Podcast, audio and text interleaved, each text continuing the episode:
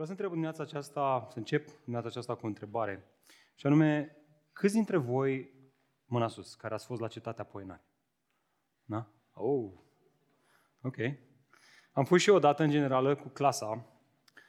În drum spre cetate, doamna învățătoare ne-a spus că urmează să vedem o cetate extraordinară, medievală, um, cu o priveliște extraordinar de frumoasă.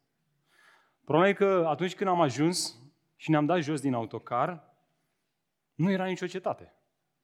Nu era, mă așteptam să, să mă cobor din autocar și să mă lovească așa o cetate în fața ochilor mei și să zic, wow! Dar nu era nicio cetate, frate, în preajmă. De ce? Deoarece la această cetate nu se merge, se urcă. Mai exact, se urcă 1480 de trepte, cineva ce că le-a numărat, ar fi atâtea. Succes, dacă vrei să le numeri, du-te și numărele. 850 de metri altitudine și cam o oră de gâfâială. Dai, dai, dai, dai, dai, dai, dai, dai, dai până sus. Ai de urcat, tată. Mă mărturisesc că atunci când am ajuns sus, ce priveliște, ce cetate. M-am întins pe un pervaz pe care l-am găsit și am stat acolo ca o focă la, la soare. Eram termin... Nu mai mi-amintesc mare lucru despre acea cetate, dar mi-amintesc de scările alea care nu se mai terminau. Aș vrea să vă întreb de ce. De ce credeți asta? Răspunsul îl pot da eu, dar depinde ce variantă vreți. Vreți varianta de stradă sau varianta uh, medicală. Varianta medicală aveam o condiție fizică precară, hai să zicem așa. Varianta de stradă era în grasul clasei.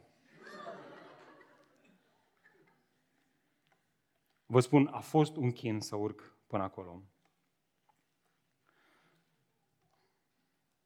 Vedeți, disponibilitatea noastră la efort este un indicator foarte bun al condiției noastre fizice. Dacă vrei să testezi condiția fizică, când ajungi acasă, o iei pe scări până la etajul 8, dacă atunci când ai ajuns sus nu gâfâi, ești bine. Dacă gâfâi când ai ajuns sus, nu o spun eu, am auzit-o la un medic, ăsta e că testul condiției fizice. Dacă gâfâi când ajungi sus, înseamnă că ai o condiție fizică precară. Dar să știți că același lucru se aplică și în viața spirituală. Știi asta? Cineva care gâfâie după primele sale slujiri în parcarea de la M28 este poate șocat de provocările din lucrarea cu copiii, precum adesea poate că este un soldat când ajunge pe front și vede câtă nebunie e acolo și zice, băi, frățioare, ce e aici? Cineva care caută să fenteze principiile de la grupul mic? Ați văzut din ăștia? Da? Avem câțiva lideri de grup mic care zic amin.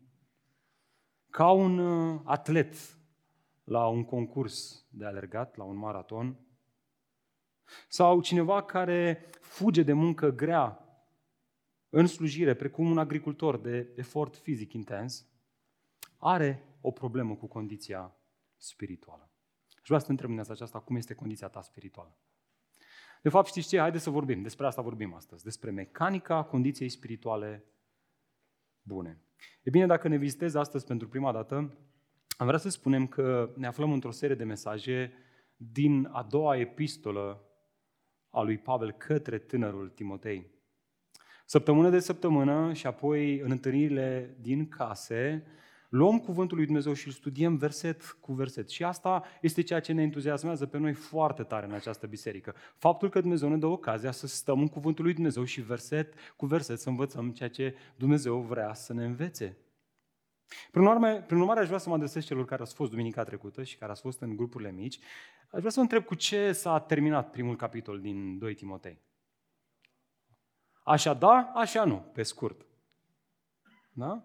Cu cei din Asia s-a terminat, în special cu aceste două nume, Figelos și Hermogenes. Vă mai amintiți despre ei? Ce era caracteristic?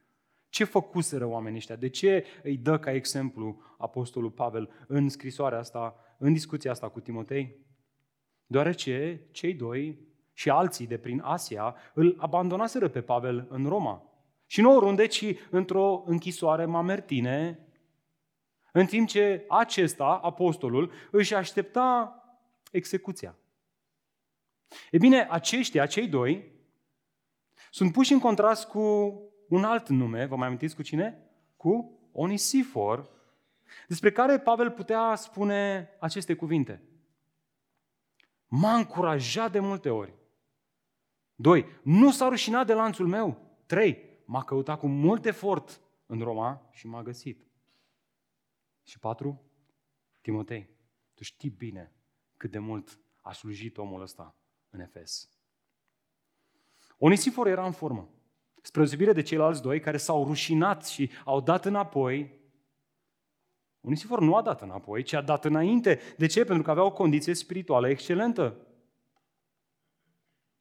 Și dar în timp ce scria aceste cuvinte, în timp ce se gândea la aceste două exemple de tipul așa da și așa nu, Pavel ridică puțin penița și începe să se întrebe, dar oare cum este tânărul Timotei în Efes? Oare care este condiția lui spirituală? Oare nu cumva tânărul Timotei este și el tentat să dea înapoi, așa cum au făcut cei doi?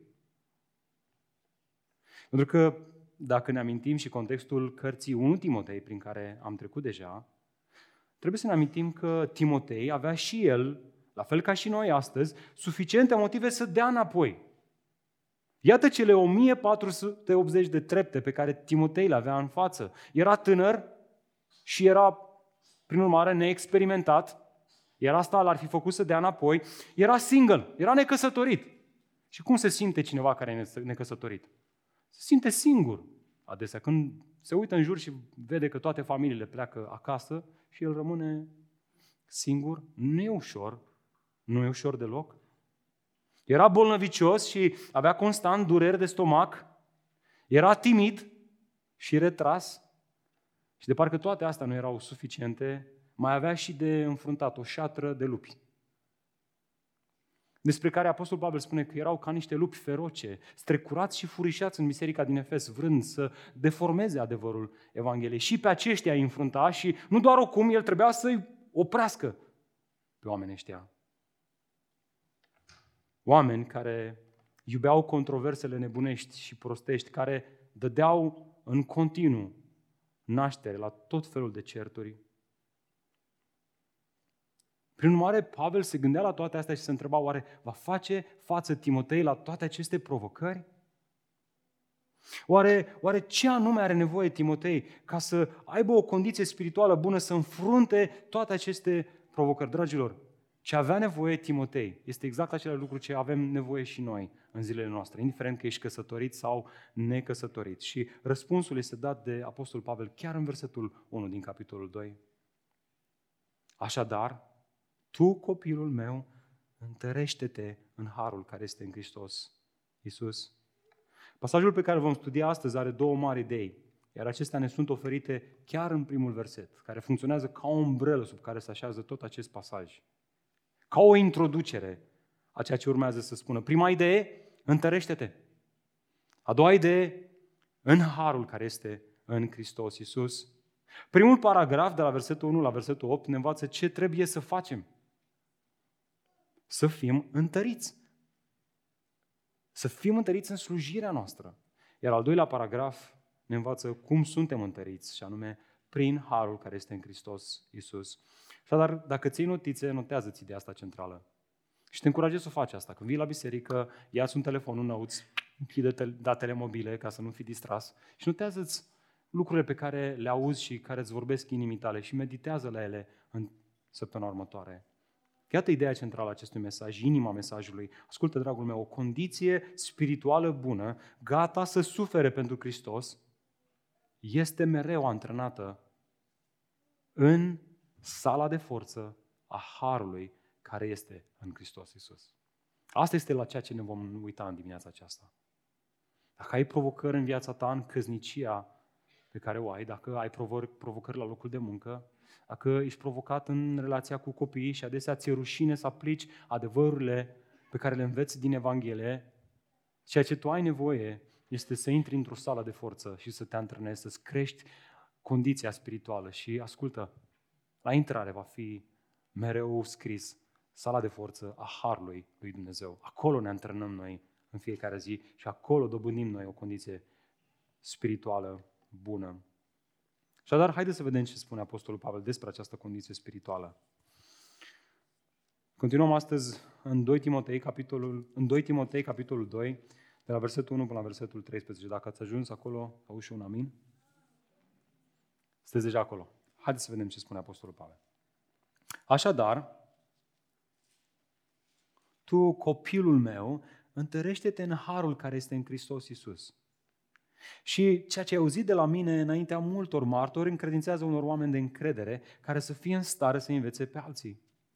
Ia parte la suferință împreună cu mine, ca un bun soldat al lui Hristos Iisus. Nimeni care slujește ca soldat nu se încurcă cu treburile vieții, ca astfel să placă celui ce strânge o armată. Dacă cineva participă la competiție, nu este încununat dacă nu participă după reguli. Fermierul care se ostenește trebuie să aibă primul parte din roade. Timotei, frate și soră, înțelege ce îți spun. Domnul îți va da pricepere în toate. Aduți aminte de Isus Hristos din sămânța lui David, care a fost înviat dintre cei morți, potrivit cu Evanghelia mea, pentru care sufăr până acolo încât sunt legat ca un rău făcător. Dar cuvântul lui Dumnezeu nu este legat. De aceea rabd totul pentru cei aleși, pentru ca și eu să ajung la mântu- pentru ca și ei să ajungă la mântuirea care împreună cu slava veșnică este în Hristos Isus. Acest cuvânt este vrednic de încredere, căci dacă am murit împreună cu El, vom și trăi împreună cu El. Dacă răbdăm, vom și domni împreună cu El. Dacă ne lepădăm de El, și El se va lepăda de noi. Dar dacă suntem necredincioși, El rămâne credincios, pentru că El nu se poate nega pe sine. Până aici, în dimineața aceasta, cu citirea cuvântului. Fraților, ne plecăm capetele să ne rugăm din nou? Nu știu care este condiția ta spirituală în dimineața aceasta, dar ce șansă ai să stai înaintea Cuvântului Dumnezeu și să înveți ce îți întărește condiția spirituală, ca astfel să nu-ți fie rușine să-L mărturisești pe Hristos. Ce condiție, ce, ce șansă uriașă! Și vă spun, nimic din ceea ce pot eu face în dimineața aceasta nu ne poate convinge că Harul Dumnezeu este esențial. Și doar Duhul lui Dumnezeu care lucrează în viața noastră. Și când mă gândesc la asta, nu pot decât să mă plec în genunchi și să-i cer Domnului să dea har. Haideți să facem asta. Tată, în dimineața aceasta stăm înaintea cuvântului Tău și suntem conștienți că avem așa multe motive să ne fie rușine de Tine. Doamne, te rugăm, vrei Tu în dimineața aceasta să ne vorbești prin cuvântul Tău și să ne arăți care sunt acele lucruri care ne întăresc condiția spirituală, ca să te mărturisim pe Tine cu îndrăzneală? Doamne, te rugăm să faci asta. Te rog, învață-ne ce trebuie să facem și ce ne ajută să facem ceea ce suntem chemați să facem. În numele Domnului Iisus Hristos ne-a rugat toate acestea. Amin. Iată întrebarea cu care plonjăm în acest text. Și anume, ce anume mă întărește pe mine și pe tine în condiția noastră spirituală ca să-L mărturisim pe Hristos cu îndrăzneală. E bine când mă uit în acest text, văd două răspunsuri. Mai întâi, notează-ți asta. Dragul meu, întărește-te în har, dar știi cum? Slujind slujind și nu oricum, ci cu devotament. Uitați-vă cu mine versetul 1. Mai aveți Biblie deschise? Da? Sunteți aici? Ok. Ascultați, versetul 1. Așadar, uităm din nou. Așadar, tu, copilul meu, să nu cumva să faci ce a făcut Figelos și Hermogenes, tu, copilul meu, întărește-te în harul care este în Hristos Iisus. Și nu doar atât, și ceea ce ai auzit de la mine, Timotei, înaintea multor martori, încredințează și tu unor oameni care să facă și ei același lucru la rândul lor. Dragilor, observați vă rog faptul că Pavel nu spune întărește-te în har și apoi trage un pui de somn. Nu asta spune Apostolul Pavel aici. El nu spune, băi Timotei, nu fi fraier, mă. Nu fi bleg. Nimic nu merge mai bine decât harul lui Hristos și un somn bun. Într-un scaun de creștin nominal. Cele două merg excelent. Profită! Harul și somnul merg foarte bine împreună. Asta spune Pavel aici? Dragilor, trăim într-o vreme, trebuie să fim conștienți de asta, în care creștinismul este asemănat cu acest scaun cât de cât confortabil. A stat vreodată pe un scaun reclining? Hmm? Te așezi în el, el se lasă așa pe spate și dintr-o dată ceva magic se întâmplă. Ceva de jos vine, bam, se ridică în sus, pac, te relaxează pe spate, dormi. Har, frate, e har să stai în scaunul ăsta. E har să stai în scaunul ăsta de creștinism confortabil. Dragul meu, harul care se găsește în Hristos Iisus atunci când Dumnezeu ni-l oferă cu adevărat. El îndrăvănește ființa umană și o ridică din scaunul confortului lumii acesteia. De fapt, verbul grecesc întărește-te este un verb la timpul prezent, dar un imperativ pasiv. Înțelegeți? Agentul care antrenează vitalitatea, sănătatea și condiția spirituală a unui credincios este întotdeauna harul care este în Hristos Isus. Harul care ne întărește condiția spirituală, pe cum un antrenor personal care te ridică din canapea și te pune la exerciții. De fapt, haideți să ne imaginăm asta. Să ne imaginăm că într-o zi cineva vine la tine și spune auzi, am găsit un antrenor personal extraordinar, domne. Merg zilnic la sală, mă echipez, pun Adidas și îmi pun echipamentul pe mine, mă pregătesc de antrenament, intru în sala de forță, mă întâlnește antrenorul personal și îmi dă exercițiile pe care eu le ascult cu mare, mare, mare atenție. Și apoi, păi apoi mă întorc în lobby, mi-au o cafea, mă așez într-un scaun reclining și stau și fac exegeza exercițiilor, le studiez, le analizez, le fac diagramarea și aștept să fiu întărit în condiția mea fizică. Ce îi zice? Succes! Să mă chem și pe mine la sala aia când o să încep să experimentez niște schimbări. Dragilor, așa cum un antrenor bun știe să te ridice din fotoliu și să te determine să urmezi o schemă de antrenament, deoarece știe că doar așa se capătă o condiție fizică bună, tot la fel. Să nu facem vreo greșeală. Să nu cumva să facem vreo greșeală aici. Tot la fel, Harul lui Dumnezeu ne ridică din confortul vieții acesteia și ne pune să facem exerciții. Ne dă o schemă de exerciții. Aș vrea să te întreb, știi care este această schemă de exerciții? Este chiar aici în versetul 2. Ea ne vorbește despre încredințarea adevărului altora prin ucenicie. Ori asta implică două lucruri. Mai întâi implică oameni care sunt de încredere. Uitați-vă cu mine încă o dată în versetul 2. Vreau să vedeți că ideile sunt de aici și ceea ce ai auzit de la mine, spune Apostolul Pavel, înaintea multor maturi, încredințează unor oameni de încredere care să fie în stare să învețe pe alții. Observați, oamenii de încredere sunt cei care primesc adevărul și care nu se opresc într-un scaun confortabil și zic, băi, ce mișto e adevărul ăsta, mai zim, hai mai zim. Mă duc și la grupul mic, mă așez și acolo în canapea, hai mai zim.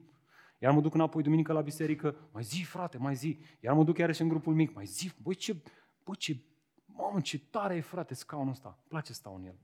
Nu. Nu, nu, nu. Nu asta spune Apostolul Pavel aici. Ascult adevărul, primesc și îl dau mai departe. Dar atenție, fără să-l alterez, fără să-l schimb, fără să caut să-l fac mai digerabil sau mai acceptabil. Asta spune Pavel aici, Timotei. Ce ți-am spus, ce ți-am încredințat, și nu oricum, ci înaintea multor martori, am martori, Timotei, am martori, dă mai departe, așa cum te-am învățat eu, așa cum ai observat că trăiesc eu, nu altceva. Și apoi, Timotei, caută oameni care să facă la fel și ei la rândul lor. Concret vorbind, cel care este de încredere este cel care ia adevărul Evangheliei de la apostolii primului veac, fie printr-un evanghelist, fie printr-un prieten, fie la o biserică, fie, sunt așa multe contexte, îl exersează, îl învață, îl memorează, dar cu scopul de a-l încredința mai departe, de a-l da mai departe. Frate, aș vrea să fac și eu asta, însă nu mi-e foarte clar ce anume să dau mai departe. Că, uite, mă uit aici în Scriptură, asta să memorez toată cartea asta? Păi, frate, o să-mi ia, nu știu dacă o să reușesc în primul rând, dar o să-mi ia vreo 10 ani până o memorez și după aia, abia după aia voi fi gata să o dau mai departe. Dragilor, mesajul cărții acestea a fost rezumat de Apostolul Pavel în primul capitol, în versetul 9. Versetul 9, memorează-l, meditează la el. Acolo este esența Evangheliei. Vă mai aduceți aminte ce spunea Pavel? El, Dumnezeu, ne-a mântuit și ne-a chemat la o chemare sfântă, nu datorită faptelor noastre, ci datorită planului și a harului său pe care ni l-a dat în Hristos Iisus, când? Înainte de vremurile veșnicilor. Concret vorbind, cel care este de încredere, nu uită niciodată faptul că baza mântuirii omului, de mânia lui Dumnezeu, să nu uităm asta, nu constă în faptele vreunui om, ci depinde în întregime de acest plan uriaș de răscumpărare, realizat de Dumnezeu înainte de veacul acesta pe care îl trăim noi. Este un plan pe care Dumnezeu l-a făcut și noi urmăm acel plan de răscumpărare. Nu alt plan, nu altă cale. Să nu facem vreo greșeală aici. Trăim într-o lume care ne spune că religia, viața spirituală, căutarea lui Dumnezeu este ca un munte cu un singur summit, dar cu mai multe cărări. Nu, este o singură cale spre summit. Iar calea este Hristos. El este calea, adevărul și viața. Prin urmare, motivația celui de încredere nu constă în ambițiile sale de a forța planul de răscumpărare al Dumnezeu, de a-l schimba, de a-l edita și de a fi fidel lui. De fapt, interesant este că expresia grecească pentru de încredere era folosită în vremea aceea în special pentru a descrie pe cineva care era fidel în afacere. Cineva care avea o reputație că își respectă contractul. Făcea un contract cu el și asuma prin contract niște lucruri pe care le făcea și se ținea de ele întotdeauna. Așa este credinciosul. Studiază planul de răscumpărare pe care Dumnezeu l-a făcut în Hristos și rămâne fidel adevărurilor din acel plan. Iată de ce Domnul Iisus Hristos ne învăța să ne rugăm astfel, Tatăl nostru care ești în ceruri, sfințească-se numele Tău, vie împărăția Ta, facă-se după planul meu. Facă-se după ideile mele. Facă-se după strategia mea. Nu, facă-se voia ta. Și nu doar în cer, în cer, da, dar și pe pământ. Precum în cer, așa și pe pământ. Adus înapoi în metafora exercițiilor fizice, presupune o persoană care este gata să asculte de un antrenor. Să facă ce îi spune, să, să, să urmeze exercițiile. Nu știu dacă ați intrat vreodată într-o sală de forță. Eu am intrat. E foarte enervant să ai un personal, dacă e vreunul pe aici, ne cerem iertare. Um, de ce? Pentru că el nu te lasă până nu faci exercițiile. Tu le faci, ai impresia că le faci bine și el zice, nu așa, fă-le mai încet, dar fă-le corect. Fă-le mai încet, dar... Aoleu, frate, lasă-mă să le fac repede așa, ce nu merge? Nu, nu merge că faci degeaba. Uite, mai îți arăt odată, fă așa. Vrea să faci exact cum trebuie făcut.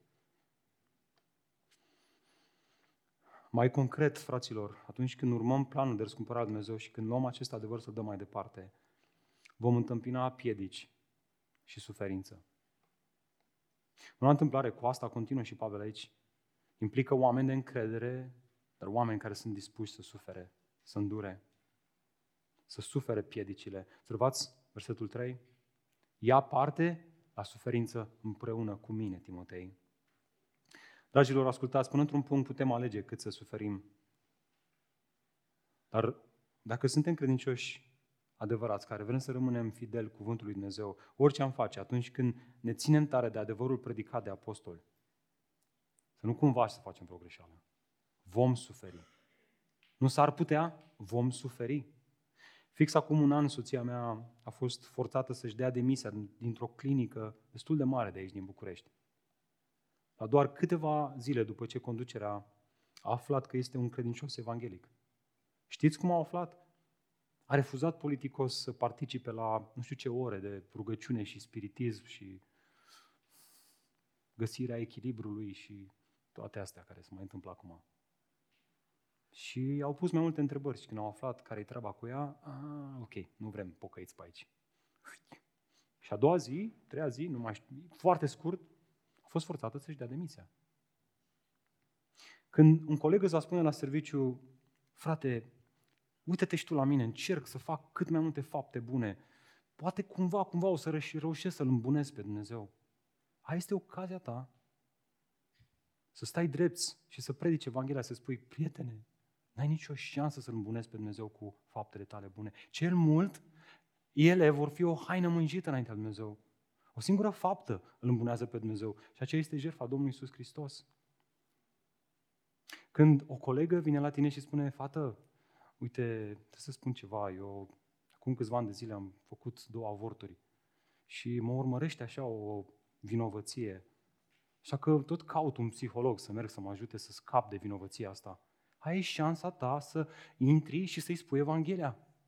Este o invitație pe care ți-o face, să-i spui Evanghelia că un singur mod, printr-un singur mod poți să fii spălat de vinovăție în conștiința ta. Și acela este Domnul Iisus Hristos care a murit să spele prin puterea jertfei sale, prin sângele său, o conștiință încărcată de vinovăție. Haideți să fim sinceri. Ce facem când experimentăm astfel de situații în viața noastră? La birou? În stradă, la o cafenea? Nu mă bagă, frate, nu-i treaba mea. Nu-i problema mea. Ne rușinăm.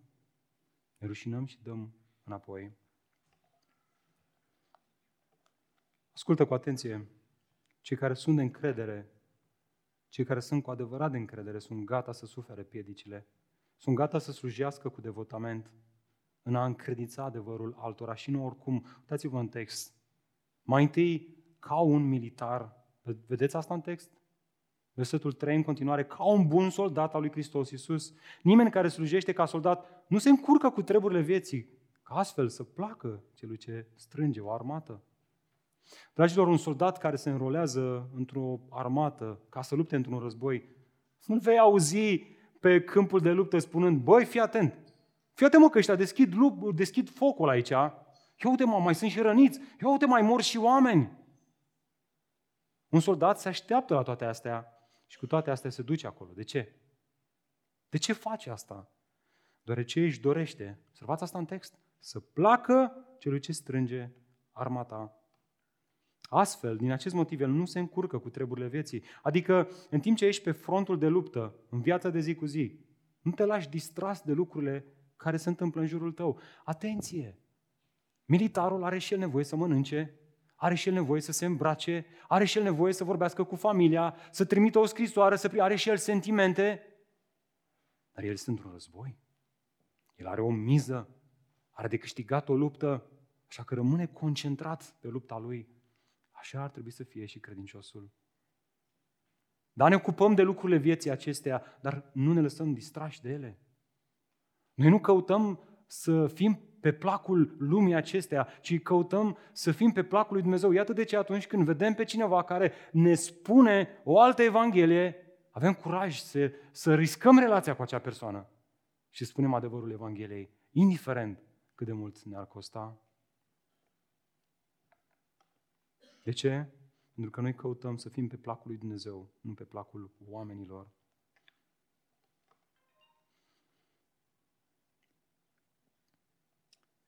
Pavel îl îndeamnă pe Timotei aici să nu cumva să se lase ispitit și să spună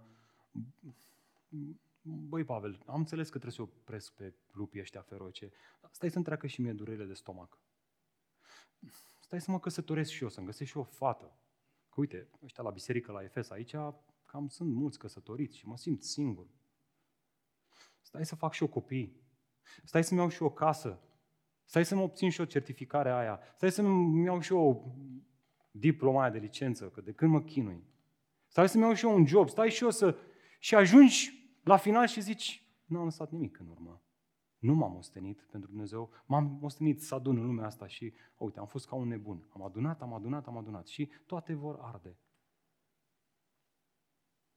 Soldatul creștin știe că nu a fost chemat la o viață ușoară, confortabilă. Prin urmare, în timp ce se angajează în lupta de a da adevărul Evangheliei mai departe, nu este surprins de împotrivire, ci este gata să le îndure. Ba mai mult, uitați-vă în text, Pavel nu se rezumă, el vrea să fie sigur că am înțeles.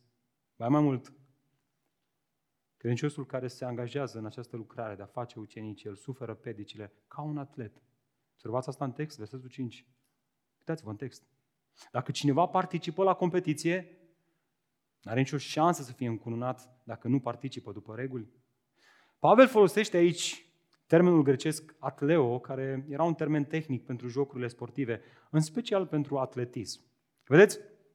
Atenție! Sporturile pot fi o sursă mare de idolatrie, dar, luate cu sare, pot fi și o sursă mare de înțelepciune. Pavel ne oferă aici cele două lecții mari pe care orice sport ni-l predă. Știți care? Unu, viața are reguli și doi, viața, în viață există învinși și învingători. Lumea în care trăim noi depune un efort fantastic să dărâme aceste două principii. Viața are reguli și în viață există învinși și învingători. Vreau să vă rog să, să ridicați o mânuță. Cine are copilul înscris la un sport? Da? Cine? Câțiva? Ok, doi, trei. Okay. Am început și noi cu Elias la fotbal. Acum știm și noi cine lipsește duminica de la biserică, ce face. E cu copilul la meci.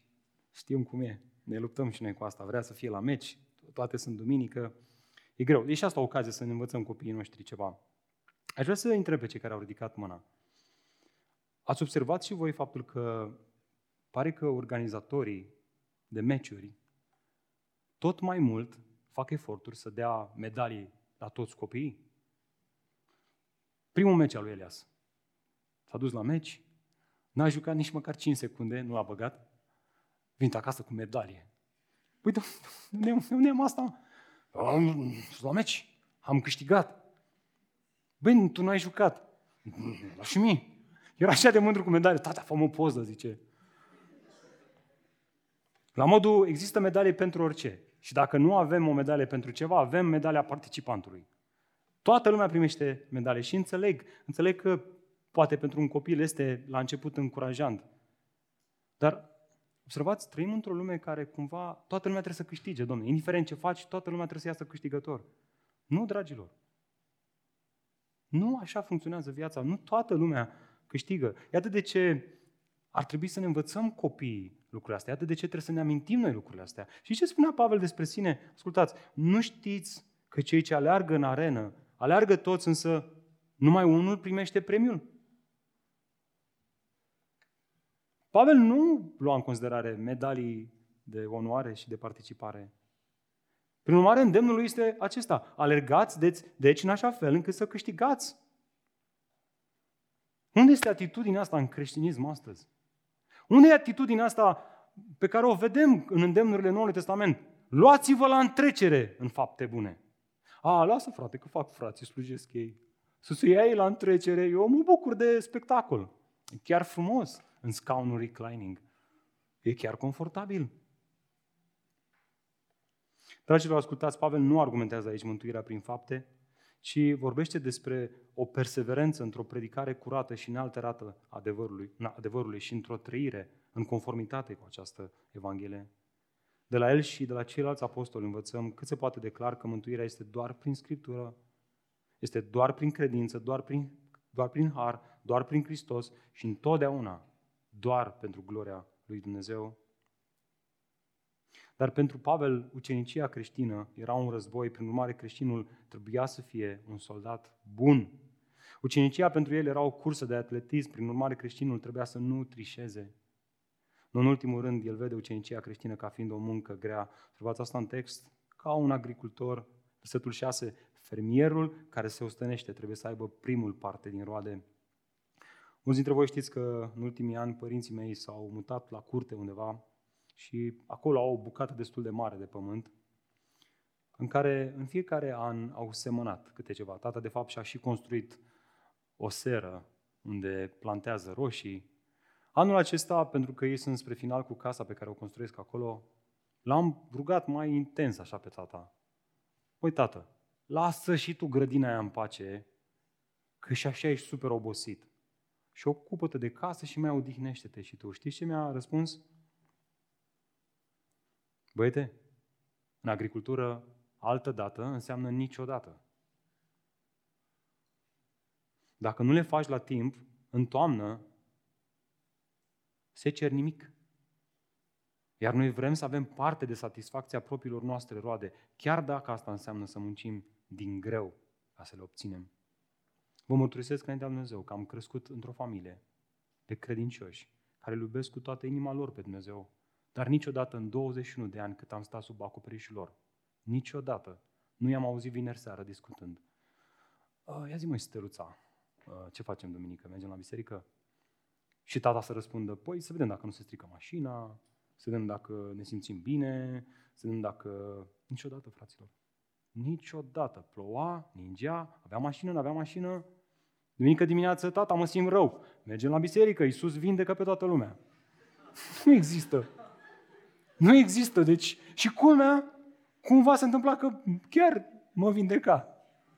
Nu știu ce mă vindeca, dar mă vindeca. Tot timpul i-am văzut gata să slujească din greu, chiar dacă asta însemna muncă, muncă grea.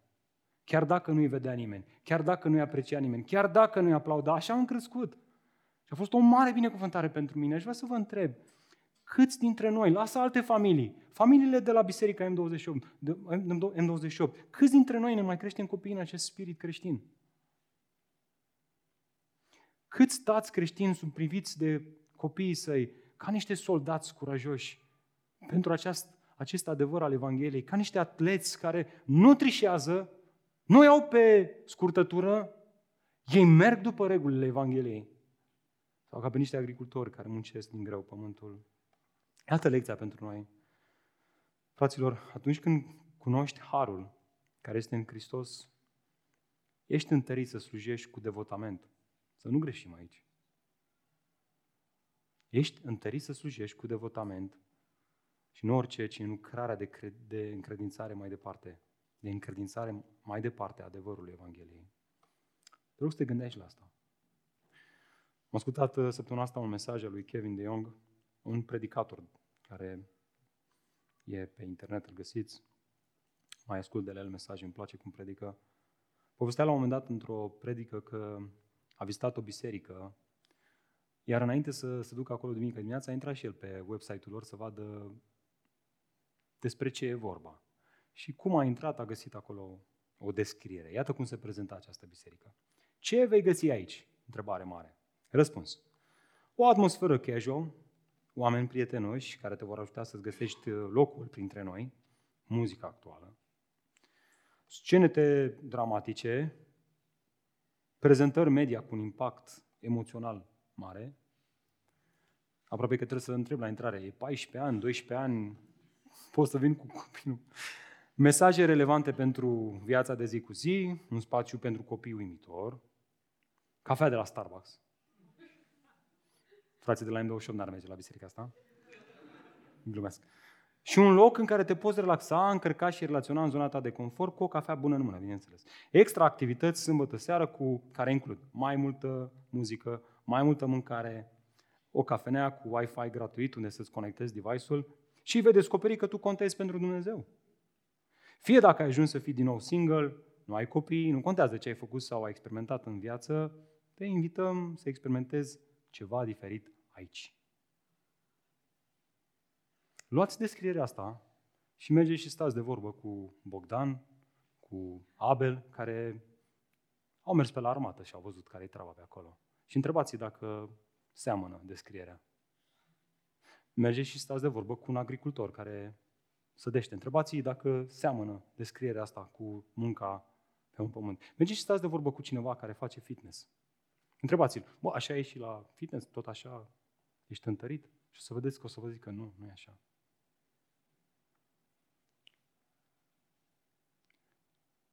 Asta este creștinismul care ni se livrează astăzi. Dacă îl vreți, n-aveți decât să mergeți după el. Nu aș merge după așa ceva. Mai bine renunț la creștinism și îmi trăiesc viața asta oricum. Decât să trăiesc un astfel de creștinism, care să mă facă să cred că alerg bine, dar la final să fiu descalificat. Asta nu este creștinism biblic, fraților. Creștinismul biblic înseamnă să iubești Harul lui Dumnezeu în așa fel încât Harul lui Dumnezeu să te învețe să o rup cu păgânătatea și să trăiești într-un mod evlavios în veacul de acum. Așa să ne ajute Dumnezeu pe toți. Ce avem de făcut? Uitați-vă cu mine versetul 7. Ce îl îndeamnă Pavel pe Timotei ca și concluzie este ceea ce te îndeamnă Duhul lui Dumnezeu și pe tine în dimineața aceasta. Dragul meu, înțelege ce îți spun. Domnul îți va da pricepere în toate. Altfel spus, ia aceste metafore, ia acest îndemn, ia aceste exerciții, merge acasă și meditează. Și dacă ai Duhul Dumnezeu, vei înțelege, El îți va da pricepere în toate. Iată al doilea răspuns. Ce întărește condiția spirituală a noastră, a credincioșilor? În al doilea rând, întărește-te în har, amintindu-ți de Hristos. Uitați-vă cu mine versetul 8. Aduți aminte de cine să-ți aduce aminte? Uitați-vă în text. De cine trebuie să-ți aduci aminte? De cine? De Isus Hristos. Altfel spus, da, avem niște metafore aici care ne ajută în viața noastră de credință, dar la finalul zilei nu uita.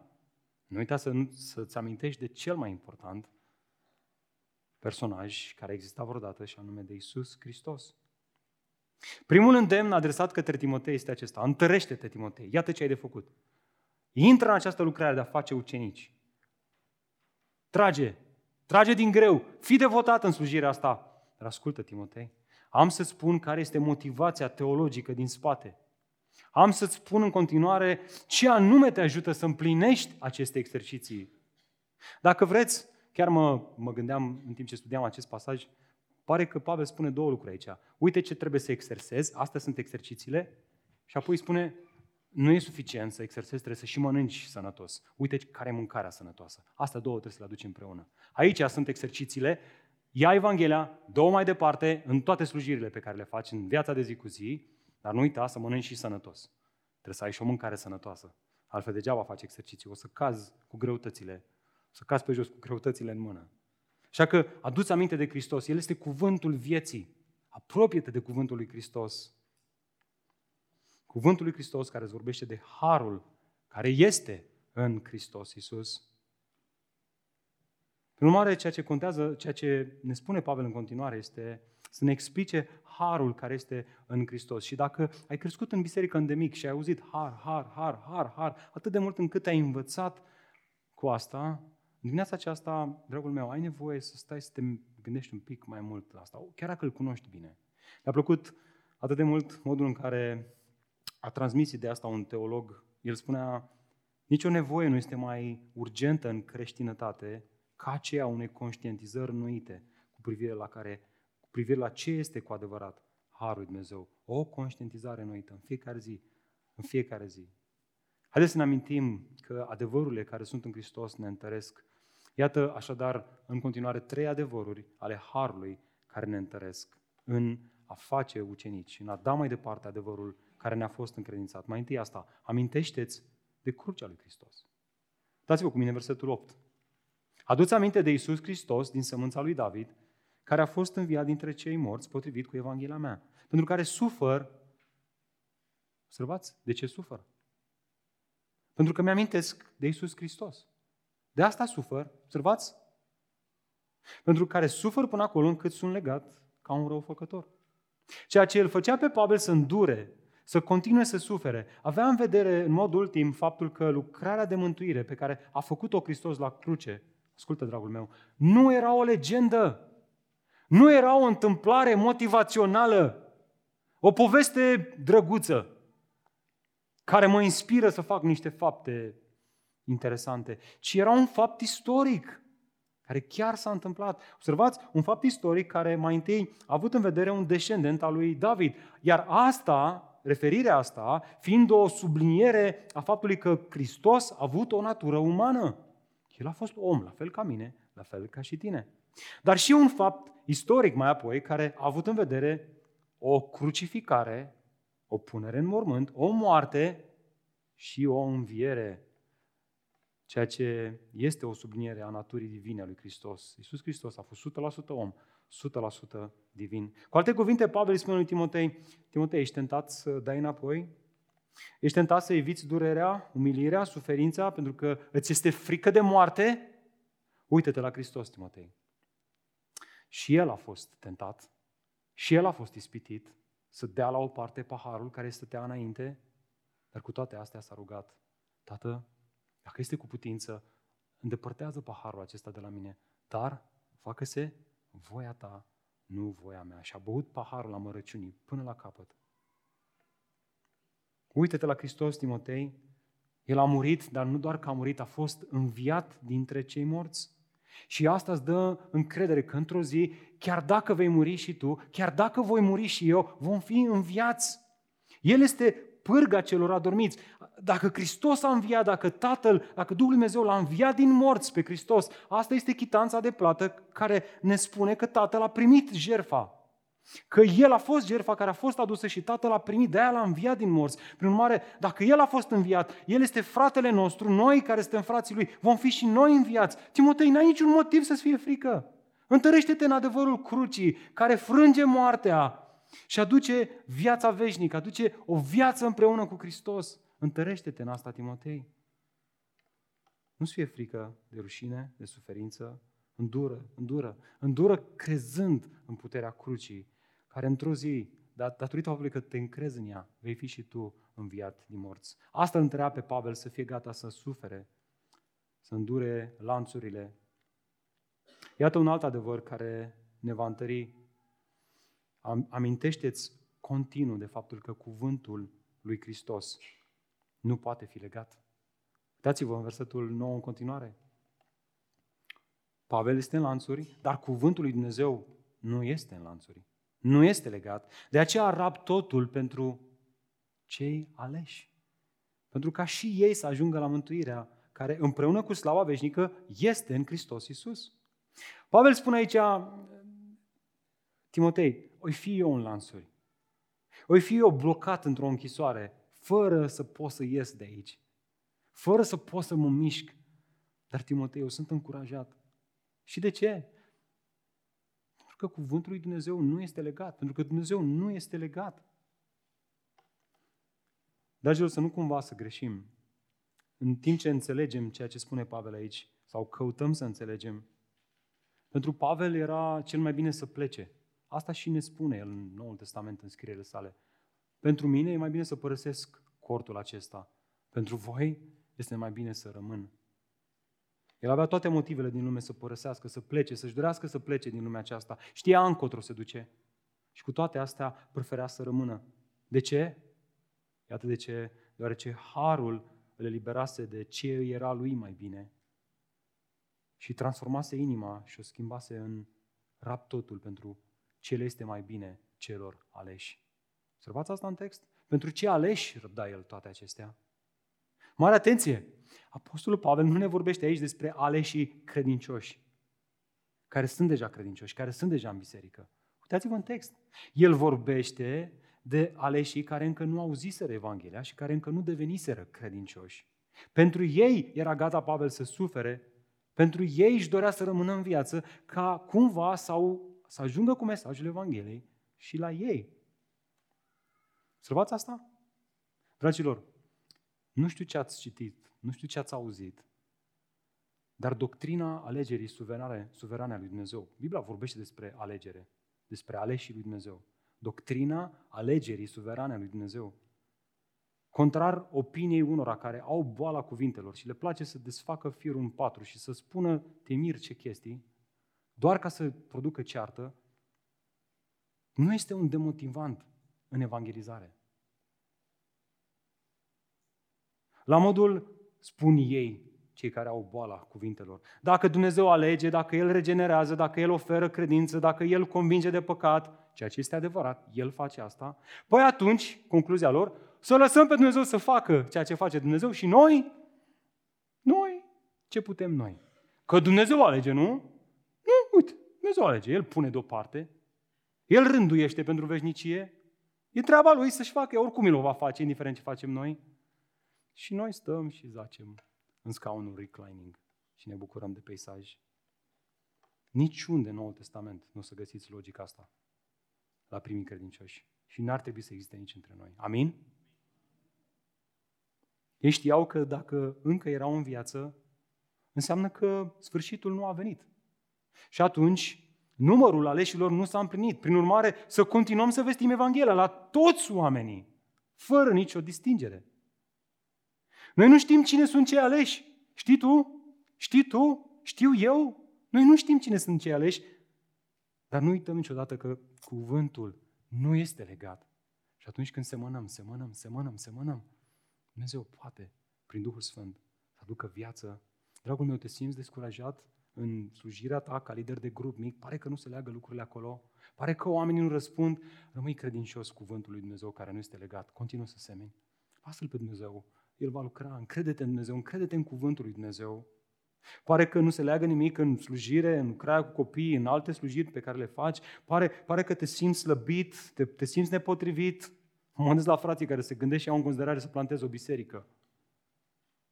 Te ia cu tremurat, îți tremură picioarele, te gândești, băi frate, o biserică, n-am pe nimeni, nu știu cu cine încep.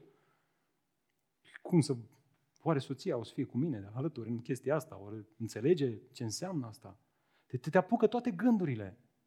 Ce încurajare fantastică să, să știi că în Bălți cuvântul nu este legat. În Chișinău cuvântul nu este legat. Și treaba noastră este să aruncăm Evanghelia, să o semănăm. Aș vrea să vă întreb, în ce tipuri de soluri arunca semănătorul sămânța în pilda Domnului Isus Hristos? În ce tipuri de sol arunca? Doar în pământul bun? Nu, i arunca sămânța în toate tipurile de sol. De ce atunci noi adesea avem impresia asta, ne uităm la locul de muncă, la birou, intrăm pe acolo așa, ne uităm la oameni din jur, ăsta, asta e bătut în cap, nu-i spune Evanghelia. E un pământ bătătorit, spune noi. Ăsta, uite-te la el ce spinos e, ăsta e, nu, nu, nici vorbă să mă apropii de el să-i spune Evanghelia. Ăsta? Nu, nici lui ăsta. Ăsta mi se pare mie că ar fi un pământ bun, așa, ales de Dumnezeu. Ne punem în locul lui Dumnezeu. Atât de mândri suntem. Nu, seamănă cuvântul peste toate solurile, toate tipurile de sol. Și Dumnezeu poate să facă o minune.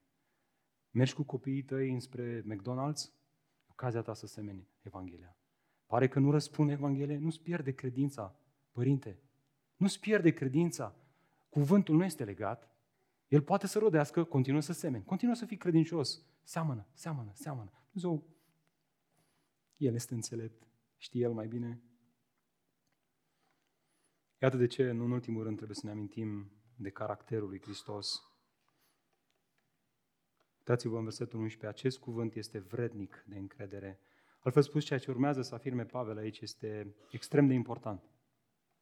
Ia aminte, ascultă, ascultă ceea ce Duhul vrea să vorbească bisericii. Trei lucruri, prin trei lucruri sublinează el ceea ce urmează să zică mai întâi, că dacă am murit împreună cu El, vom și trăi împreună cu El. Dragilor, cel care a murit față de sine, față de păcat, nu mai trăiește pentru sine, ci trăiește împreună cu Hristos, adică trăiește pentru Hristos. Harul lui Hristos nu îl încurajează pe acesta să continue să trăiască în păcat, în scaunul confortabil al lumii acesteia, ci să moară față de păcat și să fie viu pentru Dumnezeu. Și asta este puterea Harului.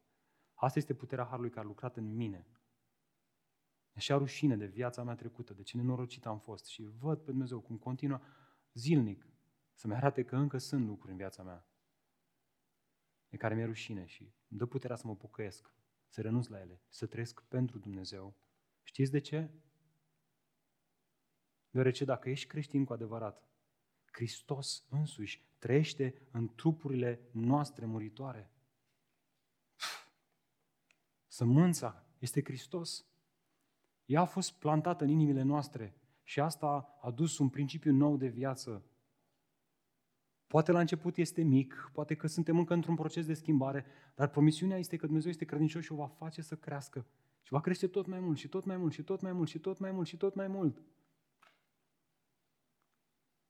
Slavă Domnului că El face asta în viața noastră. Caracterul lui Hristos lucrează în noi o creație nouă. Prin urmare, suntem capabili acum să auzim vocea să fim acele oi care îi auzim vocea și mergem după stăpânul nostru. Apoi, iată un alt aspect al caracterului Hristos. Dacă răbdăm, vom și domni împreună cu El. Dacă ne lepădăm de El, în schimb, și El se va lepăda de noi. Nu știu ce predicatori asculți, ce cărți citești, pe la ce biserici mergi, dar ceea ce văd eu astăzi, din păcate, nu din nefericire, este un creștinism care vrea să domnească cu Hristos, fără să rabde cu Hristos. De fapt, în acest creștinism, nici măcar nu există conceptul de suferință. Spun ei că dacă domnești împreună cu Hristos, atunci toate piedicile vor fi date la o parte, că ai autoritate și poți să declare și dispare orice piedică. Și da, așa este, unor Dumnezeu face asta, lucrează. Dar observați cine domnește împreună cu Hristos și care rabdă împreună cu Hristos. Ce a făcut Hristos? A suferit, a îndurat crucea, a fost dus la tăiere ca un miel, n-a zis nimic, n-a deschis gura, nu s-a împotrivit, a îmbrățișat suferința, a îmbrățișat rușinea pentru mine și pentru tine. Pavel spune aici că cel care domnește cu adevărat împreună cu Hristos este caracterizat de ce a făcut Hristos. Rabdă suferința. Amin? Domn, Doamne, ajută-ne, ajută-ne, Doamne, ajută-ne să mergem pe urmele lui Hristos, pe urmele apostolilor. Trebuie neapărat să predăm acest adevăr acestei lumi, parcă tot mai nebune, care vrea rezultate instantanee. Am declarat, s-a întâmplat. Să vorbim despre acest adevăr, că nu va fi mereu cea mai bună viață a ta acum, dar va fi cu siguranță cea mai bună viață apoi, în veșnicie, când Hristos va reveni.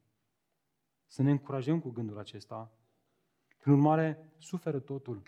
Perseverează în credință, nu da înapoi, rabdă, mor față de sine, aduți, duți mântuirea cu frică și cu tremur. Amin? Iar în timp ce face asta, nu uita acest adevăr, versetul 13, atât de uriaș, dacă suntem necredincioși, ascultă, ascultă câtă încurajare pentru sufletul meu și pentru sufletul tău, dacă ești în Hristos, El rămâne credincios. Wow, ce contrast! Te smerește, nu? Te smerește? Sper că da. De ce? Pentru că El nu se poate nega pe sine. Pasajul acesta a dat mari bătăi de cap comentatorilor biblici. Mi-am pierdut ore întregi citindu-i, deoarece nu știu cum fac, dar scot din context Pur și simplu, smult din context versetul ăsta. Și pare așa de complicat de înțeles. Însă, atunci când îl păstrez în contextul lui, când păstrez lucrurile simple, devine destul de ușor de înțeles. Întrebarea cheie pe care trebuie să o punem în timp ce citim acest verset este asta. Cine sunt cei necredincioși pe care Pavel îi avea în minte în timp ce scria versetul 13? Cine sunt cei necredincioși? Păi, finalul capitolului 1. Cei care l-au părăsit pe Pavel, dar nu era vorba de Pavel, ci de predicarea lui Pavel și lucrarea Evangheliei în Roma. Ei au fost cei care au dat înapoi, care au fost necredincioși. O paralelă o avem și în Romani, unde Apostol Pavel vorbește despre evrei. Spune despre aceștia că Hristos a venit la evrei, el fiind mântuitorul promis și aceștia l-au respins. El, piatra din capul unghiului, a fost respinsă de către evrei. Și acolo spune aceeași idee, Pavel. Cu toate astea, el, Dumnezeu, rămâne credincios. Adică, încurajarea lui Pavel este, băi, unii dau înapoi. Unora le este rușine să-L mărturisească pe Hristos și se fac vinovați de apostazie. Într-o zi au fost în fața bisericii, au dat mărturie că ei sunt în Hristos, că ei îl iubesc pe Hristos și că sunt o creație nouă, dar au trecut ani de zile și au dat înapoi în umblarea lor cu Hristos și acum nu-L mai mărturisesc pe Hristos. Ei nu au fost credincioși lui Dumnezeu. Dar Pavel zice, dar Dumnezeu rămâne credincios cu toate astea el rămâne credincios. Credincios cui? Omului? Nu, credincios planului său de răscumpărare.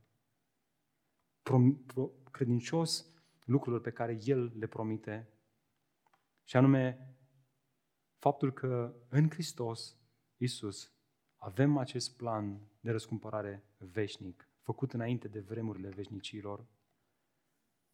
Încurajarea este că ceea ce Dumnezeu promite se va întâmpla cu punct și virgulă, pentru că El este credincios promisiunilor sale.